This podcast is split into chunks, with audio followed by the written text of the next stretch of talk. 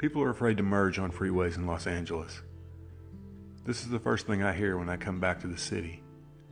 Blair picks me up from LAX and mutters this under her breath as her car drives up the on ramp.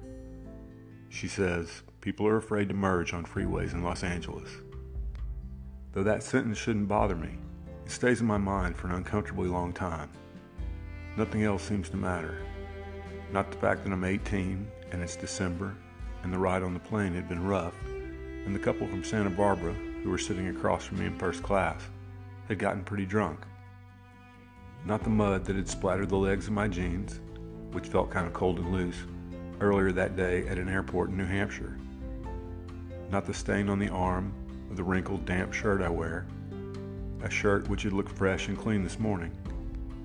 Not the tear on the neck of my gray argyle vest, which seems vaguely more Eastern than before especially next to Blair's clean, tight jeans and her pale blue t shirt. All of this seems irrelevant next to that one sentence.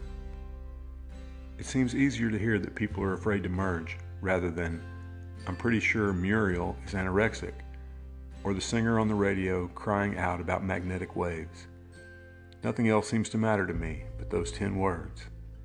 Not the warm winds, which seem to propel the car down the empty asphalt freeway or the faded smell of marijuana, which still faintly permeates Blair's car. All it comes down to is that I'm a boy coming home for a month and meeting someone I haven't seen for four months, and people are afraid to merge.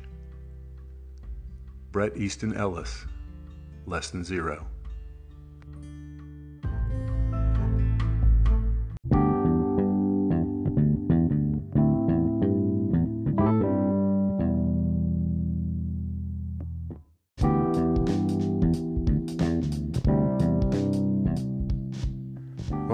Typewriter, a podcast about writing and the writing life.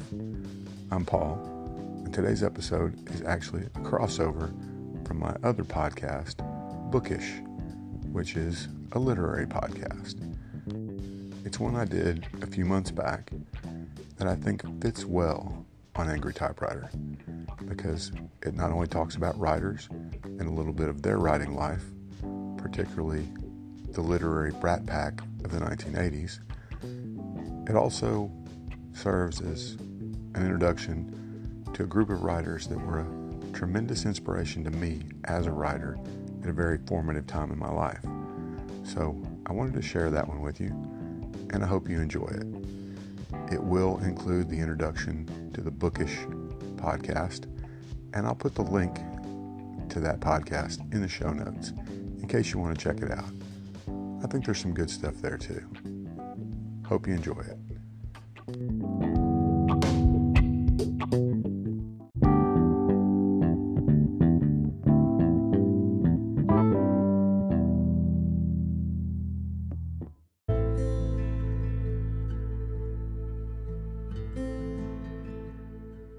Welcome to Bookish, a literary podcast.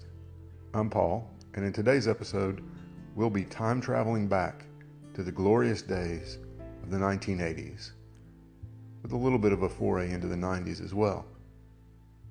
Now, I understand that the 80s are not remembered as a literary decade, and that's a shame because there's one particular subgroup of authors and novels that really needs to be remembered and read.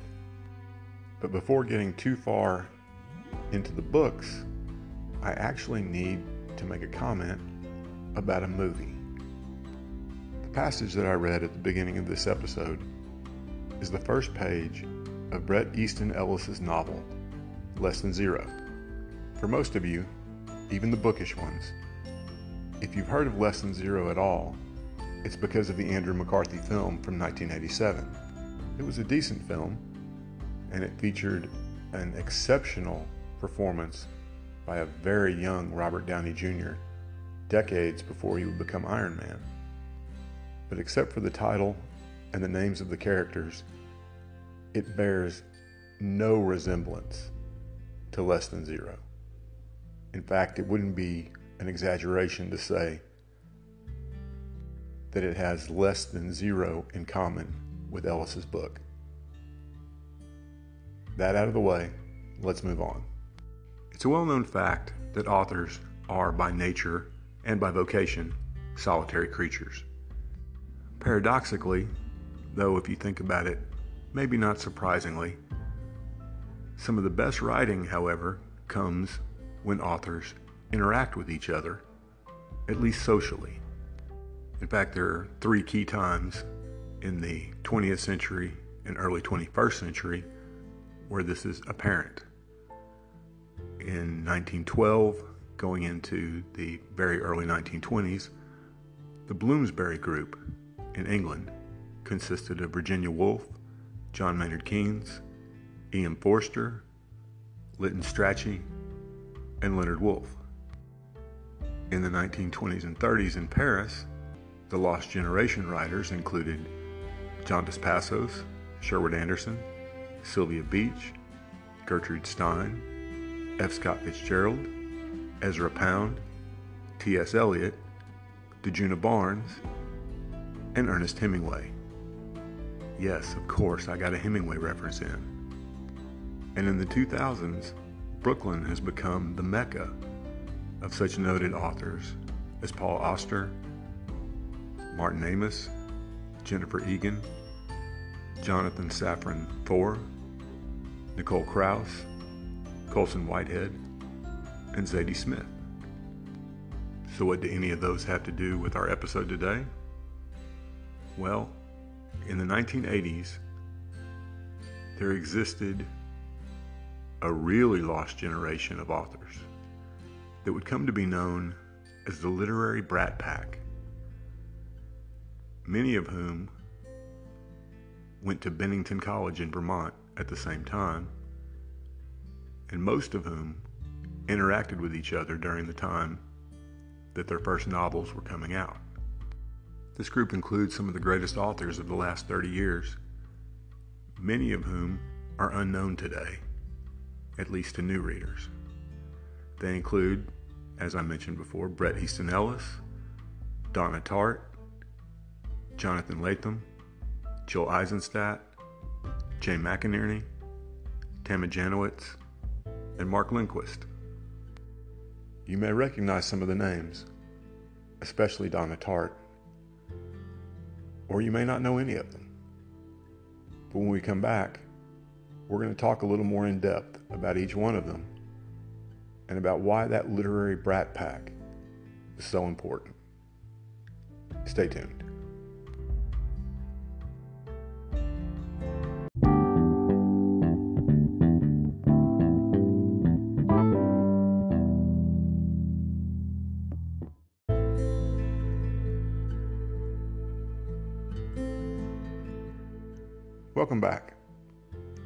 Delving into these fine authors and their even finer books, I realized that I probably need to clarify something that was said in the earlier segment. Because if there's one phrase that you've probably latched onto, it's literary brat pack. Quick history lesson for those of you who don't know, and many of you probably do. But in the 1960s, there was a group of entertainers that were called the Rat Pack. It included Frank Sinatra, Dean Martin, Peter Lawford, and Sammy Davis Jr. In the early and mid 1980s, a number of films came out, most of them by John Hughes, that starred many of the same young actors, including Judd Nelson, Molly Ringwald, Emilio Estevez, Rob Lowe, and a few others and they were in one magazine article dubbed the Brat Pack. It was a terrible name and totally unfounded, but it stuck. Since the authors we're talking about today emerged at about the same time and were about the same age, they got tagged with the equally uninventive literary Brat Pack. So, with that out of the way, let's move on. As I mentioned earlier, a number of these authors, though by no means all of them, attended Bennington College in Vermont in the early 1980s. I'm not going to go into a history of Bennington or really even much of what happened there. Rather, I'm going to point you to an excellent article in Esquire magazine that can also be read online called The Secret Oral History of Bennington, the 1980s Most Decadent College. If you want an easy way to find it, just follow me at www.facebook.com forward slash bookish podcast because I posted a link to it there. It contains some great interviews, or reminiscences, if you will, of the authors we're talking about today, uh, except really for Donna Tartt, who apparently chose not to participate. Winning a Pulitzer will sometimes do that to you. Let's start with Bret Easton Ellis, because I started with him with the section at the beginning of this episode. He wrote Less Than Zero when he was 21 years old. It came out in 1985 and was immediately recognized as something that we just hadn't heard before, hadn't read before, hadn't experienced before. There had just never been a quote unquote coming of age novel quite like it. Clay, the narrator, is ostensibly the main character. But in this book, there are no good guys and bad guys. Pretty much everyone is completely amoral. Now, that may be something that we're completely desensitized to today, especially with social media and the internet and everything else. But in 1985, books like that just didn't come out. His second novel, The Rules of Attraction, was also made into a very bad movie and followed some of the same themes, but this time at a fictionalized Bennington College. And he followed that up with by far his best known work, American Psycho. Everyone knows American Psycho, if only from the film. But let me assure you, as troubling as the cannibalism and such in that novel was, Less Than Zero is far scarier. I seriously want to warn you ahead of time. Some of it will trouble you deeply if you read it, but I believe it's worth reading. In preparing for this podcast, I wondered whether it's something that you can only read as a young person.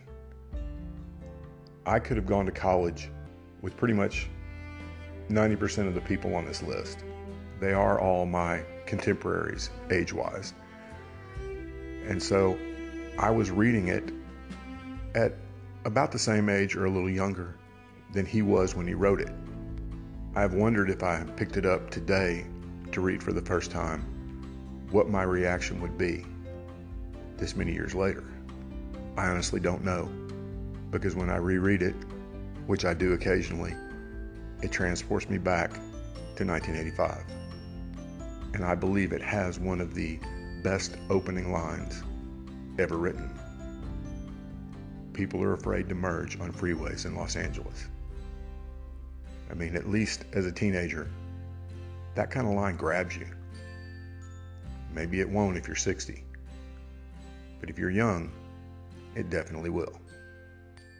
Ellis's writing and the writing of many of these authors has been compared to Raymond Carver and Joan Didion, but especially in Ellis's earlier work, stylistically at least, I see, big shock, Hemingway. He doesn't waste words. He doesn't have flowery prose. He lays it out there almost like a journalist. And the novel works even better because of that. The next author on this list, and one who did not go to Bennington and is actually almost 10 years older than the rest of the group, is Jay McInerney. He's included because he was part of the group because his first novel, Bright Lights, Big City, came out in 1984, one year before Ellis's first book. It was also made into a very bad movie starring Michael J. Fox, but the less about that, the better. Bright Lights Big City was unique, not because of the drug culture of Manhattan that it uh, portrayed, because that had been known for some time, going back into the 1970s. But McInerney did something that you rarely see in a novel and that rarely works in a novel. But it worked this time. He used the second person. And for whatever reason, saying, You are not someone who is in a place like this at 3 a.m., I can't remember the exact quote, is just more powerful than writing, I am not a person who is in a place like this at 3 a.m. It takes a little bit of getting used to, but once you do, it flows and it puts you in the story really well. I actually liked his novel, Story of My Life, which came out in 1988, even better than Bright Lights Big City. But it didn't get a lot of play until it was revealed during the, I think, 19, no, 2000 election year that his main character, the woman that he based the entire book on, had had an affair and a child with Democratic candidate John Edwards. That kind of brought the book back into notoriety for a while. It's really good, totally apart from that, and you should read it. In the mid 80s, Ellis and McInerney, who tended to hang out in clubs together, along with Jill Eisenstadt and Tama Janowitz, were the acknowledged stars of the group. That changed in 1992, however, and that's why we're moving a little bit into the 90s as well. In 1992, Donna Tartt released The Secret History, and it became a massive bestseller. Tartt was a classmate and friend of Ellis's. In fact, she dedicated The Secret History to him. Uh, it reads For Bret Easton Ellis, whose generosity will never cease to warm my heart. This book was massive and is likely one of probably two that most of you have read. And it established her as the queen, for lack of a better word, of this group. Unlike most of the others, she also wasn't in a hurry to publish. The Secret History came out in 1992, followed by The Little Friend in 2002, and then the one that probably everyone knows in 2013, The Goldfinch, which won the Pulitzer Prize. Tartt has something in common with Ellis in that, in The Secret History, although it was ostensibly a thriller, it was also set in a fictional Bennington and used a lot of the people that she knew from that time, including one particular professor, as characters. In fact, much like The Sun Also Rises, sometimes it's hard to tell where fact ends and fiction begins in both Tartt and Ellis's early work. Another important member of the so called literary Brat Pack was Tama Janowitz.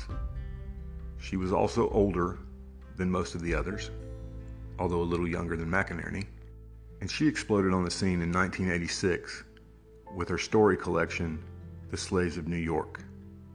Now, again, if The Slaves of New York was to come out today, it might not cause much stir, but it did in 1986 because it addressed sexual politics also in the setting of Manhattan in a way that had never been done before.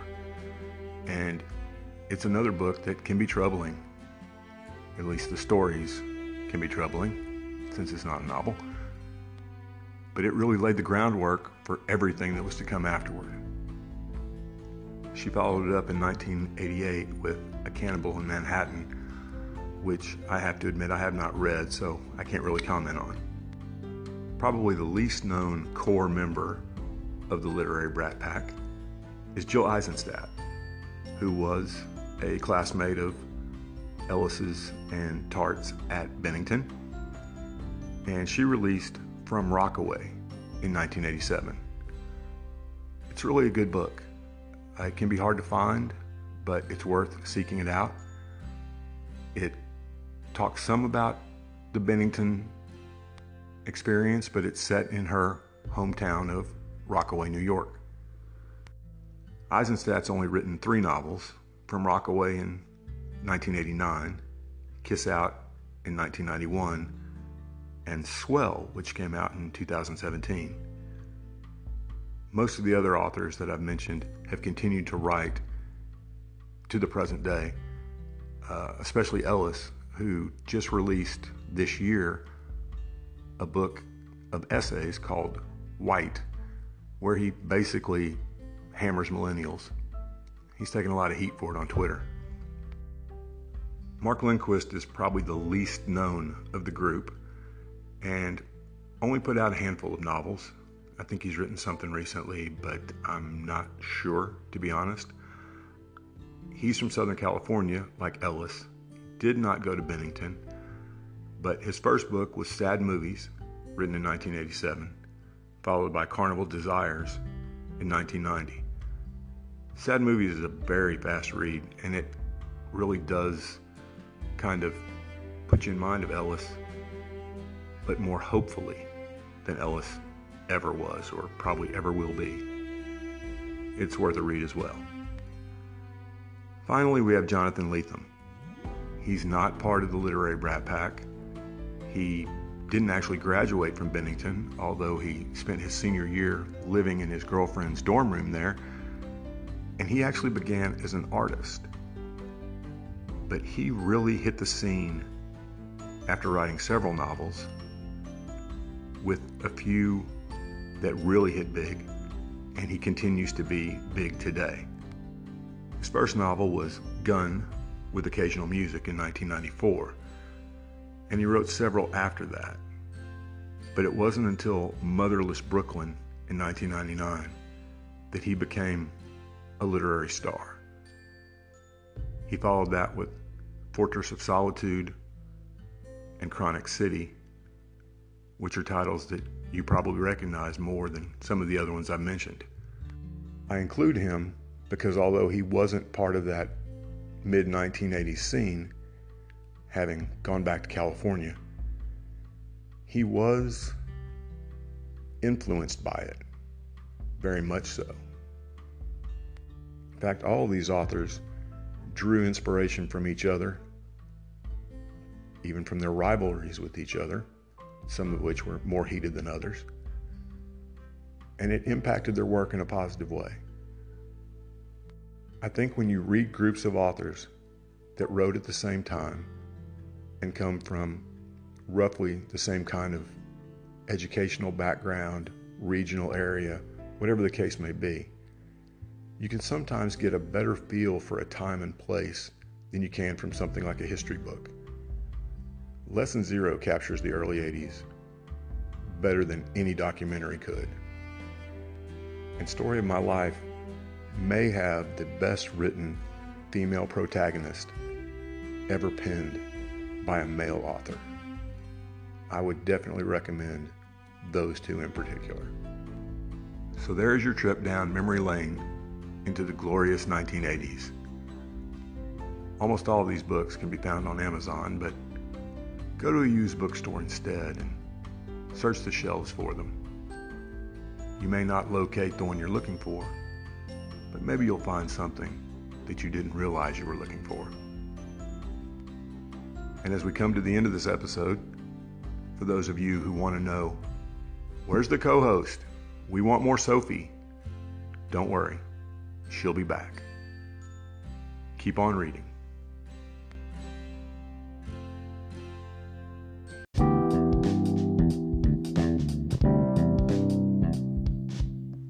Thanks for listening to today's episode of Angry Typewriter. I hope it's been both informative and entertaining, especially for you writers out there. If you're enjoying these podcasts, I hope you'd also consider clicking on the support this podcast link on the Anchor site. For as little as 99 cents a month, you can help keep these episodes coming, and it will also go a long way toward making this podcast completely ad free. Thanks again.